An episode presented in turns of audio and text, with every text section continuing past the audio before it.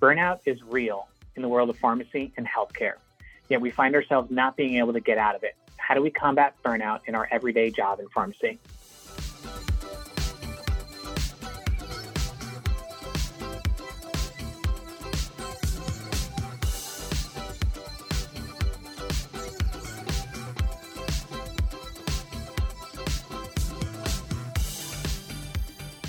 Welcome to Level Up Your Pharmacy Practice, a podcast you can tune into each week to learn about best practices, new technologies, and staffing resources to level up your pharmacy practice.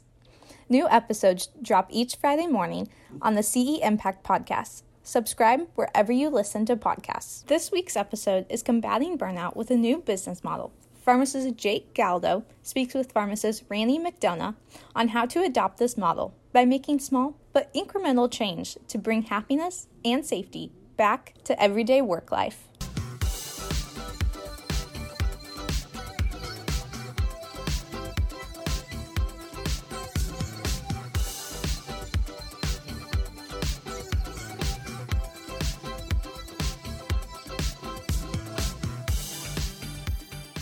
Randy, I was uh, staffing over the weekend, and I staff every so often, so I am not the most in tuned or adept, but I, I, I know what I'm doing for the most part, and I can I can make it work. And at one point, I had caught a misfill, was trying to counsel a patient on her dog's seizure medication, and had two patients waiting on flu shots, both of which had rejected insurances. So it was chaos. And our pharmacy technician was like, go just give them shots. And I'm like, I can't give them shots, not billed yet. And even though this was just a finite moment of my, my week, of my life, it is stressful. And I can only imagine how stressful it is for people that do this 14 hours a day, five days a week. it shouldn't be five days a week. It ends up being five days a week. So, can you just help us understand what is going on with the state of pharmacy practice right now and the fact that it is so stressful and everybody wants to quit or leave in droves. Like what what's happening right now that makes it so bad so we can start to think about how we can evolve our profession to make it better. That's a very large question. I know, right? Yeah, yeah, there's a lot of things involved in that question, but um I think what has happened Jake is how the profession has evolved. And you know, as we look at you know early, you know, 50, 60 years ago, when manufacturers started, you know, making the drugs and the pharmacists who used to be compounders had to find a role for themselves. Their role really became more of the distributor. And being the distributor meant to make sure the patients were being consulted and that they understood how to take the medications, even though we were not supposed to really talk to the patient or interfere in between the patient and the physician um, relationship pharmacists still had some responsibilities. Then it evolved where the pharmacist did have responsibilities. You got the oath of the pharmacist, and that pharmacist had to now take care of the patient as well. The problem is that although our profession has evolved from being a, someone in apothecary to someone who was just distributing without counseling to someone uh, who has outcomes responsibility for the patient's medications that has evolved our role where we're doing more and more and more yet the reimbursement model stayed way back where it's more on the product distribution. And so all those things that you just talked about happen routinely, right? On a minute by minute basis within all community pharmacies. And the problem is that a lot of business models that have been set up have been to be as efficient as you can on the distribution side. So you have a limited staff. So that means all that work and all those issues that you just mentioned are falling on just a few people, maybe one or two people. And that just that's just overwhelming, right? And it's like all those things happen at once and it's chaotic, it's frustrating, and the stress levels are unbelievable. And so for me, that's what's so bad. And that's happening across the board in a lot of pharmacies that are around the country. And I hear it, I see it, and it's a big push um, to see what we have to do to reduce that kind of stress level for pharmacists and that burnout syndrome that we hear so much about. But that's so what the we're essentially saying is that we have this this environment that is that is incentivizing just toss out the fast food, toss out the prescriptions, and slap a label on it. Why does it take so long to put a label on it? And and we have professionally, cognitively evolved, but we haven't maybe marketed or shown to the public that's happened. And and you know, I was reading recently uh, a book about time management, and it was like we only have 4,000 weeks in our lives. Like if you ask an average person, like how many weeks do you live? And they're like eight, 20,000. You're like, no, no, we've lived for 4,000 weeks. And there's always this focus on the future, the future, the future, and less focus on the present and how we just kind of enjoy now because time is always moving in one direction. I know that there's a lot of movies out there that show that it doesn't, but time moves forward. And so I think to your point, it's almost like how do we pause and say, yes, we're we're adding new responsibilities onto ourselves, but how do we take stuff away so that we can excel in the present? Well, that's a good question, and that's kind of the model that that I've tried to create within my own practice. When I left the university um, position and became a co-owner of Towncrest Pharmacies, I did not want what you just talked about. I did not want where my life was just being chaotic, and I wasn't enjoying why I went into pharmacy in the first place. And I realized though I was going to have to create a new business model, but I also realized it was going to take time. It doesn't just happen overnight.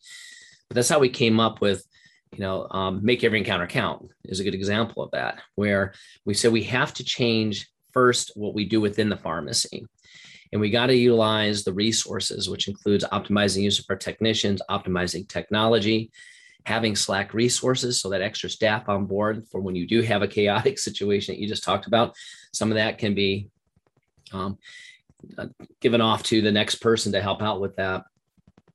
And so by creating the environment that we did, um, although people were critical, saying, "Well, your reimbursement is going to be lower uh, because your HR costs are going to be higher," and and they just did not see my my madness, you know, my rationale for my madness.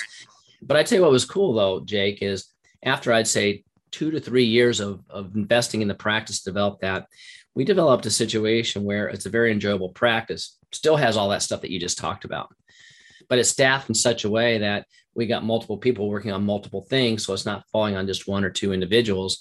Yet we're still very profitable because we have diversified, because we're able to do that because of the staffing that we have and provide the kind of services for which we feel very good about.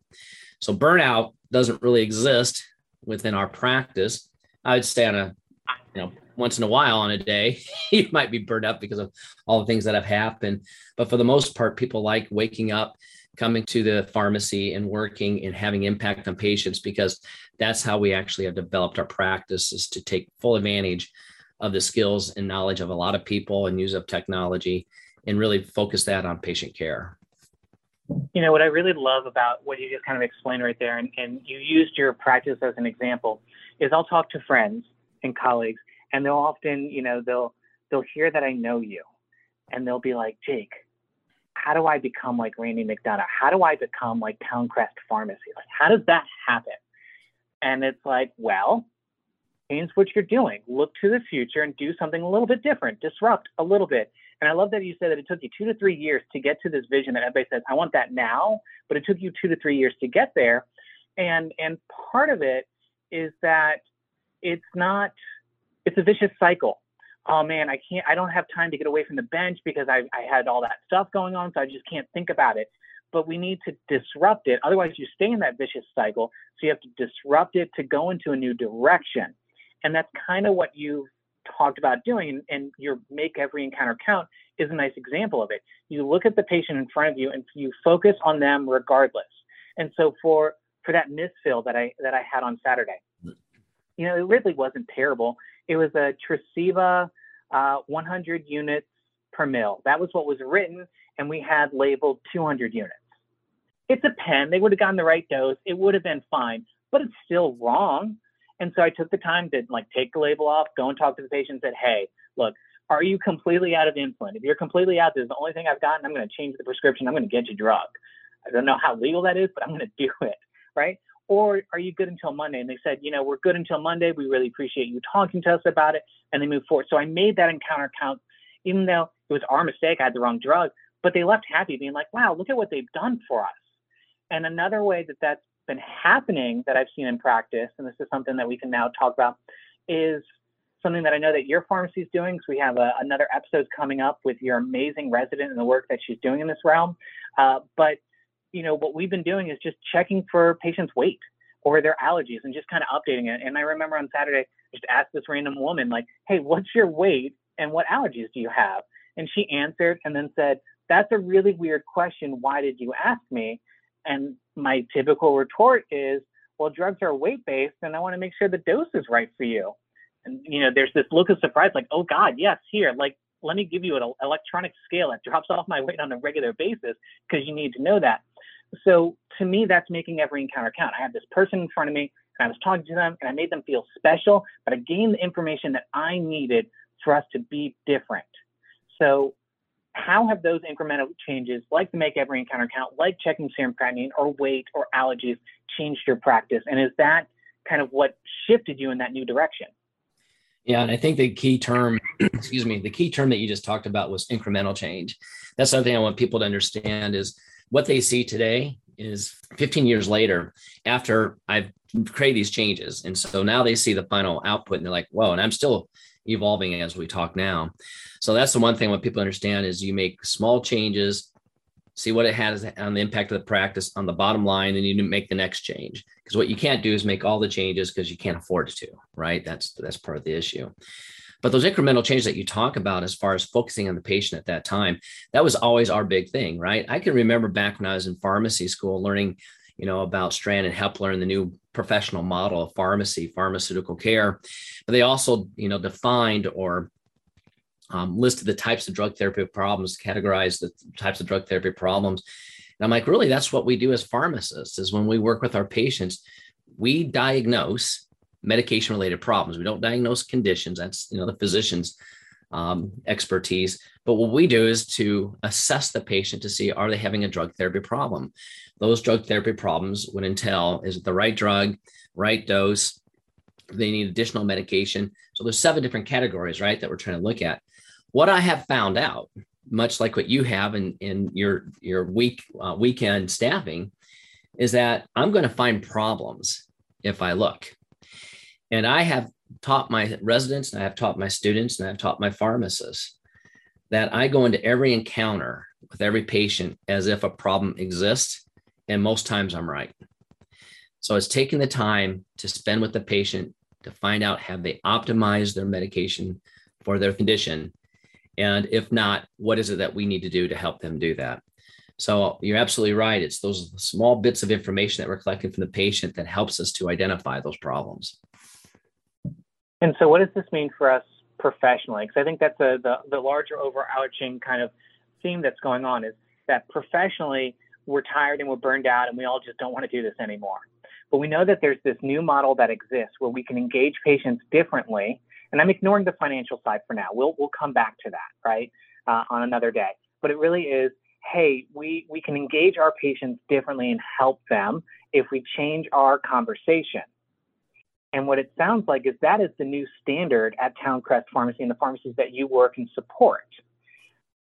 And so, again, going back to my friend that said, I want to be like Randy, but there's just too much and I don't have, like, there was no sense of urgency.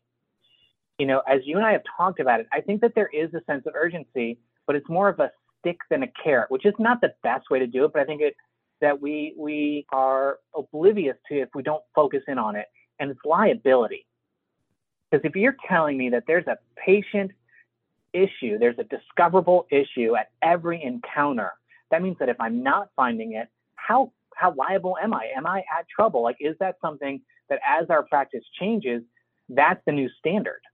Yeah. I think there's a couple of things that you mentioned there professionalism and liability. The first thing on the professionalism is I can tell you that I've been in those other models where it's just a dispensing model and I was burned out as much as anybody else. I was discouraged and I just felt like, what am I doing? I don't want to be a pharmacist anymore. When I decided to move from my academic model to being an owner, I said, now I have the right to um, change things and make it the kind of practice that I want to. So it was much more professional and I was enjoying myself. This is what I went to school for. So I, I you know, it just changed my attitude about this is what we do, but not just my attitude, but the whole practice's attitude and all the staff's attitude about what we do. And that that really changed the culture of the practice at that point.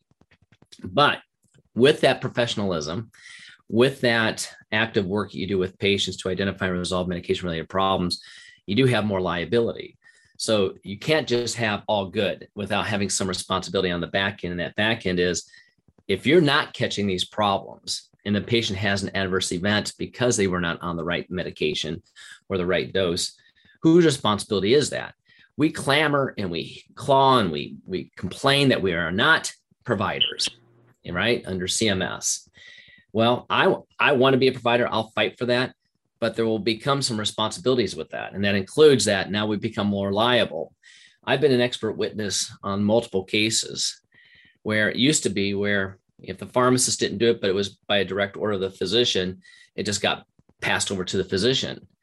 The more recent cases that I've been involved in, um, I said no. And you know, I, I've and I was the one that actually was supposed to be supporting the pharmacist, and I said no. They have a responsibility to ensure that patient is not having a medication related problem. And they didn't do that. Therefore, they're liable for that. And I think that liability is going to make some pharmacists a little bit nervous. But I think for those pharmacists who have kept up, who feel comfortable with their knowledge and their skill sets, and this is where that's part of that professionalism to continue on with lifelong learning, they're going to see this as being refreshing that, yeah, I'll take on that responsibility and I'll take on that liability because I know that I've got the knowledge and the skill set to ensure that that patient's optimize their medications. And what I think is really interesting about it is that change, that that that that shift that's now happening. Because we used to be able to put our head in the sand and just say, "Not it." But I don't think that's a good foundation to stand on anymore. You know, it's kind of interesting to to relate it to to like what's going on with COVID nineteen vaccines, boosters, additional doses, like all these things that are happening and, and was talking to a clinical coordinator, and the response was, I mean, the the the chain down the street's doing it, so I can do it. Like, oh, that is not the that's not the mindset that we want to have. Look for yourself, go off of what you know. What does the PREP Act say? What are the recommendations for you? Doesn't matter if the person down the street's doing it. You do you. And I think that that's good advice for any of us in any practice setting, you know, wherever we're at because if we're not comfortable about to provide that care, then don't provide that care. I totally agree, Jake. And I you know I've seen that firsthand within our own practice as well. And that's not our model. Our model is not just to jump in because everybody else has jumped in, but to really look at, you know, what is the PREP Act telling us? What is the information that's out there? What's the most accurate information that I need to be providing patients? because they're getting a lot of misinformation out there. And so they're coming to you now and expecting you. And I've had people who told me, you know, uh, where it'd be more like group homes or a large number of people that we're taking care of saying, well, if you won't do it, we'll go down the road because there's another pharmacy that will do it for us. And that required much like when you took the time to talk to the patient about their insulin. I said, let's talk about this before you make that move. And we talked about, well, what is actually um, been approved at this point and what is it that i can actually do for you at this point versus what someone says they can do for you and what's the liability associated for you taking responsibility on bringing you know a group of people to me to provide them with booster shots and if they're not actually eligible yet after we had that conversation which was no more than about 10 15 minutes they said you know what we want to stay with you and you keep us informed as this evolves. And so now, um, that was several weeks ago, I think, when you and I first talked about that. We got them all scheduled for boosters now, right? We've got we went through, we found out what was being approved and everything else. We we went through the process, we educated them, and now we're set up to do all their um, their uh, COVID nineteen booster shots. In addition to, we said let's make sure we take care of the flu shot while we're doing this as well too, and we not only took care of our existing customers, existing groups that we're taking care of, because we did it the right way, they've asked us to take care of some other facilities that they um, are responsible for. So we actually increased our business uh, because of that as well too. So I always tell people, do what's right by the patient. Don't feel um, pressured to do something that you believe is not the right thing to do.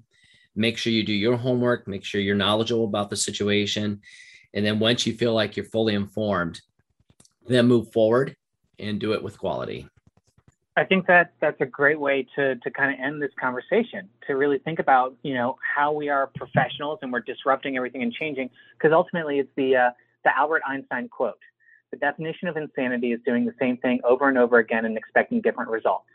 So for all of us in the daily grind, doing it again and again and again, saying, I want something different, that means we have to change. And the change is being a professional, engaging your patients and making every encounter count and and focusing on the person in front of you regardless of what else is going on.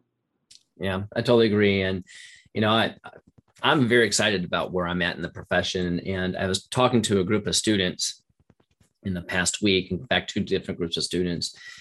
And they thought it was very interesting when I told them that there's more um, opportunity for us today than there ever has been, even more so back when I graduated when jobs were plentiful. I said the difference between back then when I graduated in 87 and today is that there are new opportunities for pharmacists that we could never have dreamt of in the past. But part of that is going to be those students um, taking on those new opportunities and help to evolve them because they're not quite evolved yet. So I don't know what this final profession is going to look like, but I can tell you this what I do know is that pharmacists will have responsibility for patient care. Pharmacists will be recognized for that patient care, and pharmacists will be paid for that patient care. I do know that confidently. And so now it's going to be up to each individual pharmacist to take their own practice, their own corner of the world, and make it different for themselves so that they're improving not only their practice setting, but they're improving the care of patients. I love it. Thanks, Randy. I look forward to our next conversation. All right. Thanks, Jake.